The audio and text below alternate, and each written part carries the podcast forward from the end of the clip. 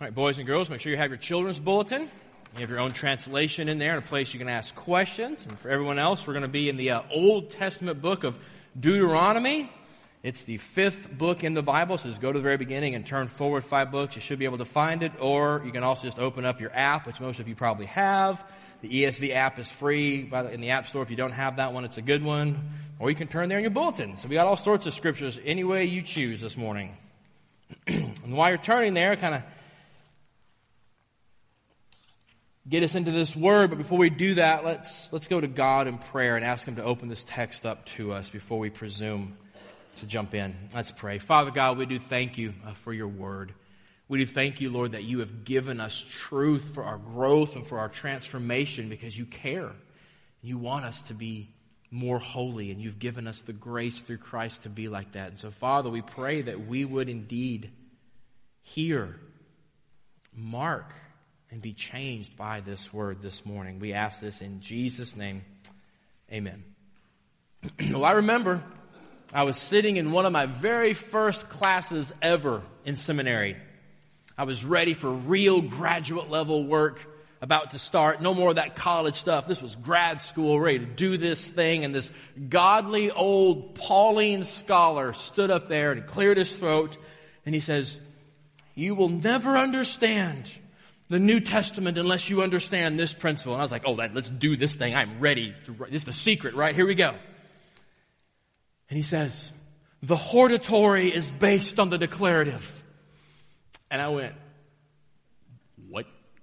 And I heard lots of familiar Presbyterian grunts all and people started writing down. And I was like, um, clearly I wasn't the only one with a confused look on my face because he kind of cleared his throat again. And he goes, The imperative always rests on the indicative.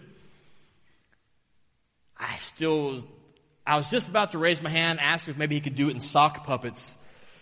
When the guy next to me bumps me and goes, I don't know either, just write it down, we'll figure it out. He went on to be an RUF minister, is now an uh, Air Force chaplain. So like, okay, we'll do what he says. And so we did. Wrote it down, moved on, figured it out. It was much later that it clicked, and it's this. Whenever we come across a command in scripture, a to do. Most of you who are not familiar with Christianity or the Bible, what you think the Bible is, a bunch of rules, there aren't any bald rules in scripture. Whenever there's an imperative, a command, a to do, it is always based on a corresponding truth of grace, and indicative. Thus, fancy professor talk, the imperative rests on the indicative. Why can't they just say it better? I don't know. Anyway, so there's no bald commands in scripture. Whenever you see a to do, there's always a truth of grace with it. Great example. Ten commandments, right? They start out with what? I am the Lord your God who has already brought you out of the land of Egypt. You shall have no other gods before me. Notice the command is based on the truth of grace. I've already done the work. Now here's the command. And why I'm telling you that is that is the key to our text today. That there are no bald commands. Instead, they're always resting on a truth of grace because what we're in at this part of the book of Deuteronomy is we are in a sermon given by Moses. Isn't that great? So we got like an inception thing happening, right? We got a sermon inside of a sermon, so maybe you'll wake up. So anyway, Moses in this section is giving God's people a lot of commands. Lots of to-dos, lots of do this. Verses 1 through 5 are all those commands. Go in there, kick out the inhabitants, take over their space, take over their stuff, make sure all their idol worship is gone. Lots of commands, lots of to-dos. And our passage then, verses 6 through 11, is the truth of grace all those commands are based on. So let's jump in together Deuteronomy chapter 6 verses, uh, chapter 7, excuse me, verses 6 through 11 and see all these, this grace that we have in here. This is God's word. For you are a people holy to the Lord your God. The Lord your God has chosen you to be a people for his treasured possession out of all the peoples who are on the face of the earth. It was not because you were more in number than any other people that the Lord set his love on you and chose you, for you were the fewest of all peoples. But it is because the Lord loves you and is keeping the oath that he swore to your fathers that the Lord has brought you out with a mighty hand and redeemed you from the house of slavery, from the hand of Pharaoh, king of Egypt. Know therefore that the Lord your God is God, the faithful God who keeps covenant and steadfast love with those who love him and keep his commandments to a thousand generations, and repays to their face those who hate him by destroying them. He will not be slack with one who hates him. He will repay him to his face. You shall therefore be careful to do the commandment and the statutes and the rules that I command you today. This is God's word. So God declares who they are out of his love for them. And then they live that identity out of their love for him. That's what's going on here. That kind of gives us our theme for today. If you want to write this down, maybe talk about it over lunch or and use it in your personal worship throughout the week. Here's where we're going to go today. We stand firm in the joy of who God says we are. We stand firm in the joy of who God says we are.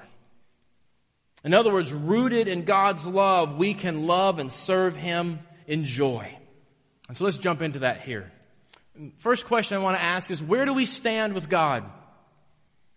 I love how Moses here does not urge the people to be holy. He doesn't exhort them to be holy. Did you notice that? He emphatically states right here in verse 6, you are a holy people to the Lord your God.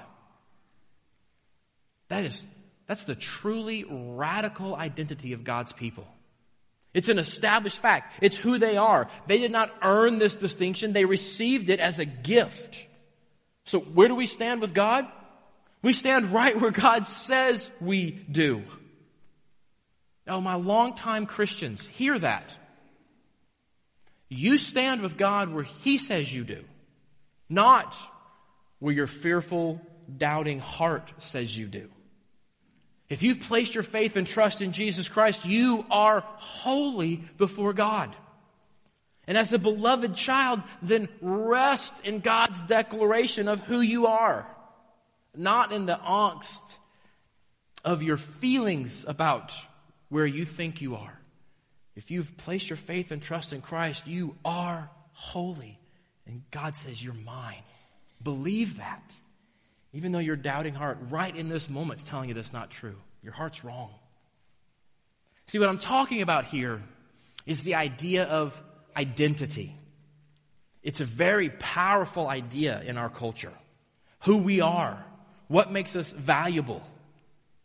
That is our identity. You know, our culture more and more re- rejects what's called a, a received identity. Kind of like verse 6. Something from outside of us comes and says, this is who you are. Our culture rejects that. And you know this. You live this, right? We shouldn't let anybody tell us who we are. We shouldn't let anything define us. We should discover within ourselves our own desires. We should fulfill those desires, regardless of who or what is in our way. That's called being authentic, right? That's what our culture says. In fact, if you're here and you're still kind of investigating Christianity, you're not sure if you'd call yourself a, a Christian, all this, we are who God says we are, kind of bothers you, doesn't it? See, but Christianity is emphatic. Identity is based on who God says we are. An external source comes in and tells us, and that goes against what many of you assume. Namely, that what? Identity comes from within, from being true to yourself, right? See, what we have here as we come to this section of Scripture is we have what's called an irreconcilable difference. We, we can't just say, well, I respect the Bible as a, as a book, but no, we have to say this book is wrong.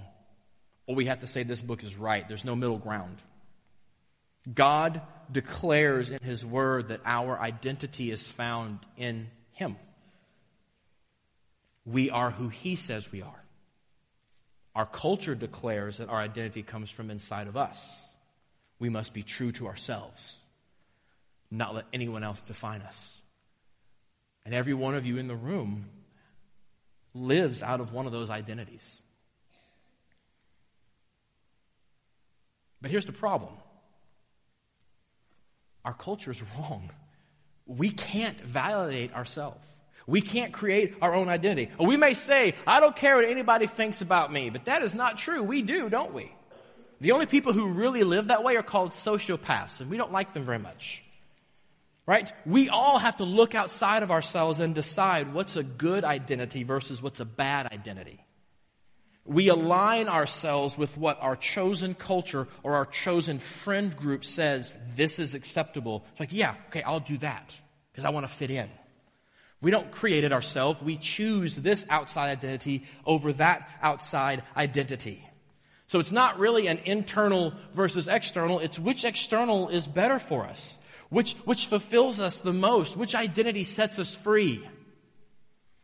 Okay, now at this point I was going to stop because some of you have been like, I have no idea what he's talking about. This is like way too philosophical for me. Especially our boys and girls here. I know you're totally lost, right? So I want to do it. Let's try this at a different angle. So adults, turn with me to the front of your bulletin, if you will, the very front cover. And kids, I got a couple pictures for you to look at. So let's throw up the first picture and let's look at the front of the bulletin together. Here we go. So, Frozen, the character here of Elsa especially her song, Let It Go, Don't Start. Okay, right? It, it is all about defining yourself. The sovereign self makes its own identity. She boldly claims, right? No right, no wrong, no rules for me. I'm free. Here I stand, and here I'll stay. Let the storm rage on. And that is really singable. I'd like to resist not singing that, okay? Right? She is determined to be who she is going to be regardless of others. The rest of the world is not her problem anymore. She's just letting it go. And that song has resonated with so many people because it's exactly what our culture says it means to be authentic. But as the movie surprisingly goes on to show, it doesn't work, does it? It doesn't fulfill her. She proclaims, Here I stand, and she stands alone, isolated, in fear. It makes me think actually of another famous usage of this phrase, another picture here for you. 500 years ago, Martin Luther, a simple German monk teaching the gospel of grace versus a performance based religion of works, stood before the most powerful men of his day, all of whom wanted him to recant, to change his mind, to confess that he was wrong, and conform to their rules and for strength and for courage. Martin Luther did not reach inside of himself for identity as Elsa did, as our culture says to do. Instead, he rested on the truth of Deuteronomy 7 6. And he let God name him. He let God identify him. He said, My conscience is captive to the word of God. I cannot and I will not recant anything, for to go against conscience is neither right nor safe. Here I stand. I cannot do otherwise. God help me. And he went on to lead what's been called the Protestant Reformation, and the nearly one billion Protestants in the world today show that when he proclaimed, Here I stand, he did not stand alone. You see, we put those two contrasting quotes on the front of the bulletin because every one of you in this room lives out of one of those identities. In fact, you go back and forth at different times of the day between them. Here's what that looks like practically culture says, fulfill your desires, be yourself, or you are a failure. It creates such pressure, doesn't it? You have to find your dreams, you have to work really hard and get your dreams, and you have to show that you did it yourself and you did it your way. And, and what it does is it turns things like money and success and fame and accomplishment, it turns those into idols. We give our lives to those things saying, if I get this, then I'll be a real person. I'll, I'll, have identity. I'll have one. I'll be successful. I'll be worthy. And they never fulfill us. They keep demanding more and more of us. We feel valuable only if we have performed well according to our dreams, and so it makes our self-worth very erratic and very unstable. Until, like Elsa, we say, you know what, forget it. I can't take this anymore. I'm going to do what makes me happy, what makes me fulfilled and we find ourselves completely alone. Like Elsa, again. See, you can't be completely self fulfilled and live with other people around you. That just doesn't work. It becomes a prison of isolation and fear. See, but the promise of the gospel is freedom from all that junk. It sounds so simple to say it, but it's, it really is that simple. First, John 4 18 tells us what? There is no fear in love. Perfect love casts out fear. You see, in God's love, identity is received. It's not achieved through working really hard. God comes and says, You are my people. You are holy. And did you catch what he said back going back to Deuteronomy, did you catch what he said there in verse 6? He called them a treasured possession. We could call that really valuable property or a particular treasure. What it made me think of was Gollum calling his little ring what? The precious. But not creepy, right? So more like the, on the lines of, you know, I have three daughters and each one of them has had a time in their life when I kiss them on the forehead and call them my precious. That's the Hebrew word here. God says, You're my holy people and you're precious to me. Don't you want that identity that's given to you? Not an identity that says, find your dreams, work real hard, achieve those dreams, and then you have value as a person. Don't you want the creator of all things to come and say, You're mine and you're precious? So, where do we stand with God? We stand firm in the joy of who God says we are. So the next question we have to ask then is how can we stand with God? See, the message of grace is consistent. Just as our identity, our value, our worth is based on God's grace, so too we stand with God because of His grace, because of His love. I want to go back and read again slowly these, the, these first couple verses, verses 7, 8 from the mean Old Testament, so we really get this. Look with me. He says what? It was not because you were more in number than any other people that the Lord set his love on you and chose you. For you were the fewest of all peoples. But it is because the Lord loves you and is keeping the oath that he swore to your fathers. That the Lord has brought you out with a mighty hand and redeemed you from the house of slavery.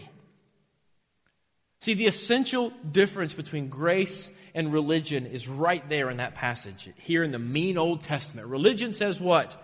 Do all this stuff, be this person, and I will love you. So get to it. And we reflect that attitude when we think or we say things like, oh, I gotta clean my life up before I go to church, or I gotta clean my life up before I come to Christ. See, but grace based in love says, you, you can't do this stuff without help, so I'll help you. You can't be this person without help, so I'll help you because I already love you. That's grace. And that's what God offers to his people here. That's what's going on in these verses. These people weren't attractive to God. They weren't going to make God look good, but our Lord loves his people anyway. And out of that love, he chose to redeem them. So here's what's going on here. I want you to get this. God doesn't want a trophy wife. That's what he's saying. This idea of Christ as the, as the groom and the church as the bride is actually rooted in the Old Testament where God was husband to his people. And God comes here and says, I don't want a trophy wife. You know, someone who has to look good to make me look good. You have to perform, so I always look good. Everything you do is about making me look good. And if you don't perform, boop, next. It's not what God wants. Instead, I don't want to get in trouble here. God's kind of like that person that if you're a Facebook person, you have one of these people in your friend list. They, I'm sorry, I'm just going to say it. They have ugly children. And they keep putting pictures of their ugly kids on your timeline. Because they don't know they're ugly kids. They're precious and beautiful and gorgeous to them. And you're like, man, I haven't had coffee yet. Turn that off. And guess what? God's people are like those ugly kids. That's what we are. The world looks at the church and goes, You love that? Have you seen those losers? And God's like, I know, they're my losers. They're precious. We even have a saying for that in case you think I've crossed the line, right? A face only a mother could love. Well, guess what? God's people are a people only a God could love. That's what His love is like. That's what He's saying here. We're that ugly kid. So don't ever fall into this error, especially you longtime church attenders, of thinking that God is mean and anal retentive and uptight and he's just ready to hit you any moment. And it wasn't until Jesus Christ came and pried affection from God's hands. And so God's like, well, I guess I'll love you because of Jesus. Right? No, God is love and He adores His people and He's like, that's why He sent Jesus. He's like, are you ready to save them yet? That's right here in the mean Old Testament. Let's make sure you get this. Boys and girls, let's look at your verse 7 and 8. Here's what it says. he selected y'all because he loves y'all. Not because y'all are so adorable or lovable. Y'all aren't. Instead, the Lord is being loving and faithful. He rescues because He promised He would. See, boys and girls, it's important that mom and dad keep their promises, isn't it? It really hurts your heart and your feelings when they don't keep your promises, huh? Well, God keeps His promises. That's why He sent Jesus. He loved and rescued His people because He said He would. That's what we just celebrated on Friday, right? God sent his son, Jesus Christ, into the world to rescue us from sin and sorrow and death because he said he would and he loves us. How do we stand with God? We stand firm in the joy of who God says we are. But there's a, a, another final question we, we must ask as we look at this passage, and that's this How can God stand with us? Verse 10, as we read it through, is very clear. God takes very seriously those who hate him, those who disregard him, those who despise him. People may be neutral towards God, but God is not neutral towards people. So, what does it mean to hate God if he feels that strongly about it? Well, verse 11 actually provides us with the definition. What? It's not being carefully obedient to God's instructions. See, just like you, God hates hypocrisy. He hates superficial relationships. If we give him lip service, but our lives completely oppose everything he stands for, he hates that. Just like you do when your friends do that. Friends. See, and if you're paying attention, there's a big problem here, isn't there? Because you and I are mired in sin and hypocrisy. We are all about being uncareful to follow God's instructions. We excel at ignoring His law. Verse 11, if you're candid, really makes verse 10 extremely scary. Because we have to confess that by God's own definition in verse 11, we do hate Him. We want to do what we want, not what He wants. Remember the whole culture thing do what you're supposed to do, be who you're supposed to be, don't let someone outside. We, we, we swim in that water. We think that way. So what do we do? It takes us right back to the identity question Elsa versus Martin Luther. Are we going to chafe against and reject God's instructions as some sort of performance based identity from the outside that we have to conform to that makes us sick? Are we going to be Elsa and basically proclaim to the Creator, no right, no wrong, no rules for me, I'm free from you? But if we do that, how do we not end up in a prison of isolation and fear? Just like she did, just like many of you live in. Or are we going to be Martin Luther and have God identify us? See, really, it's the question of grace versus performance. God comes and identifies us by grace. He identifies his people because of the work of Jesus Christ, not because of what we have done. And so it doesn't matter if you're here for the first time or if you've been sitting in that same chair for 25 years. We all tend to read passages like this and think religious performance is what's going on here rather than grace. And so what I want to do is I want to end by walking back through this text very quickly showing how Jesus Christ is the answer to our thirst for identity. And He's the answer to the problems and questions of this text. How we can stand in this world. Verse 6, God declares Israel holy. The rest of Scripture tells us that Jesus is actually the new Israel. The one chosen of God who was tested and declared holy. And united to Him by faith, we receive that holiness. Verse 7 says Israel wasn't impressive or great to earn God's favor. The rest of the Bible tells us Jesus was not an impressive man. In fact, Isaiah tells us specifically that people would have just ignored him. He had nothing that made him stand out. But he was the beloved Son of God.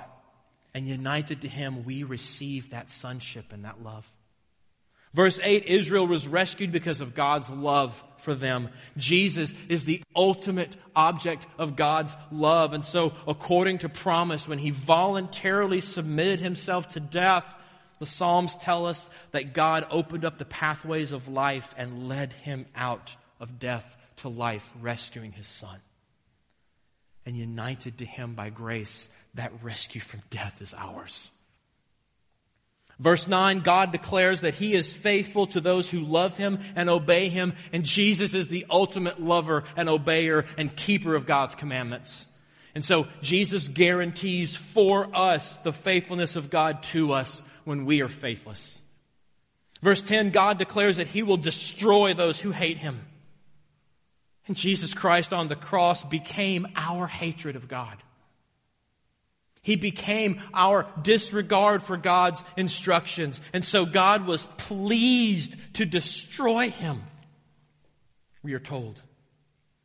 And all those who've been united to Christ by faith have died with him in their hatred to God and been raised to new life.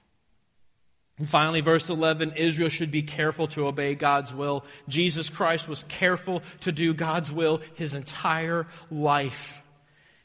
And so now, united to Him by faith, we are counted as fully obedient to God's law as well. Now, what would it do if you actually believed all that instead of just not? See, we should rejoice that God saw the inability of His people to obey. And so He sent a Redeemer to obey for us. It sounds too good to be true, but it isn't. Jesus perfectly fulfilled God's instructions.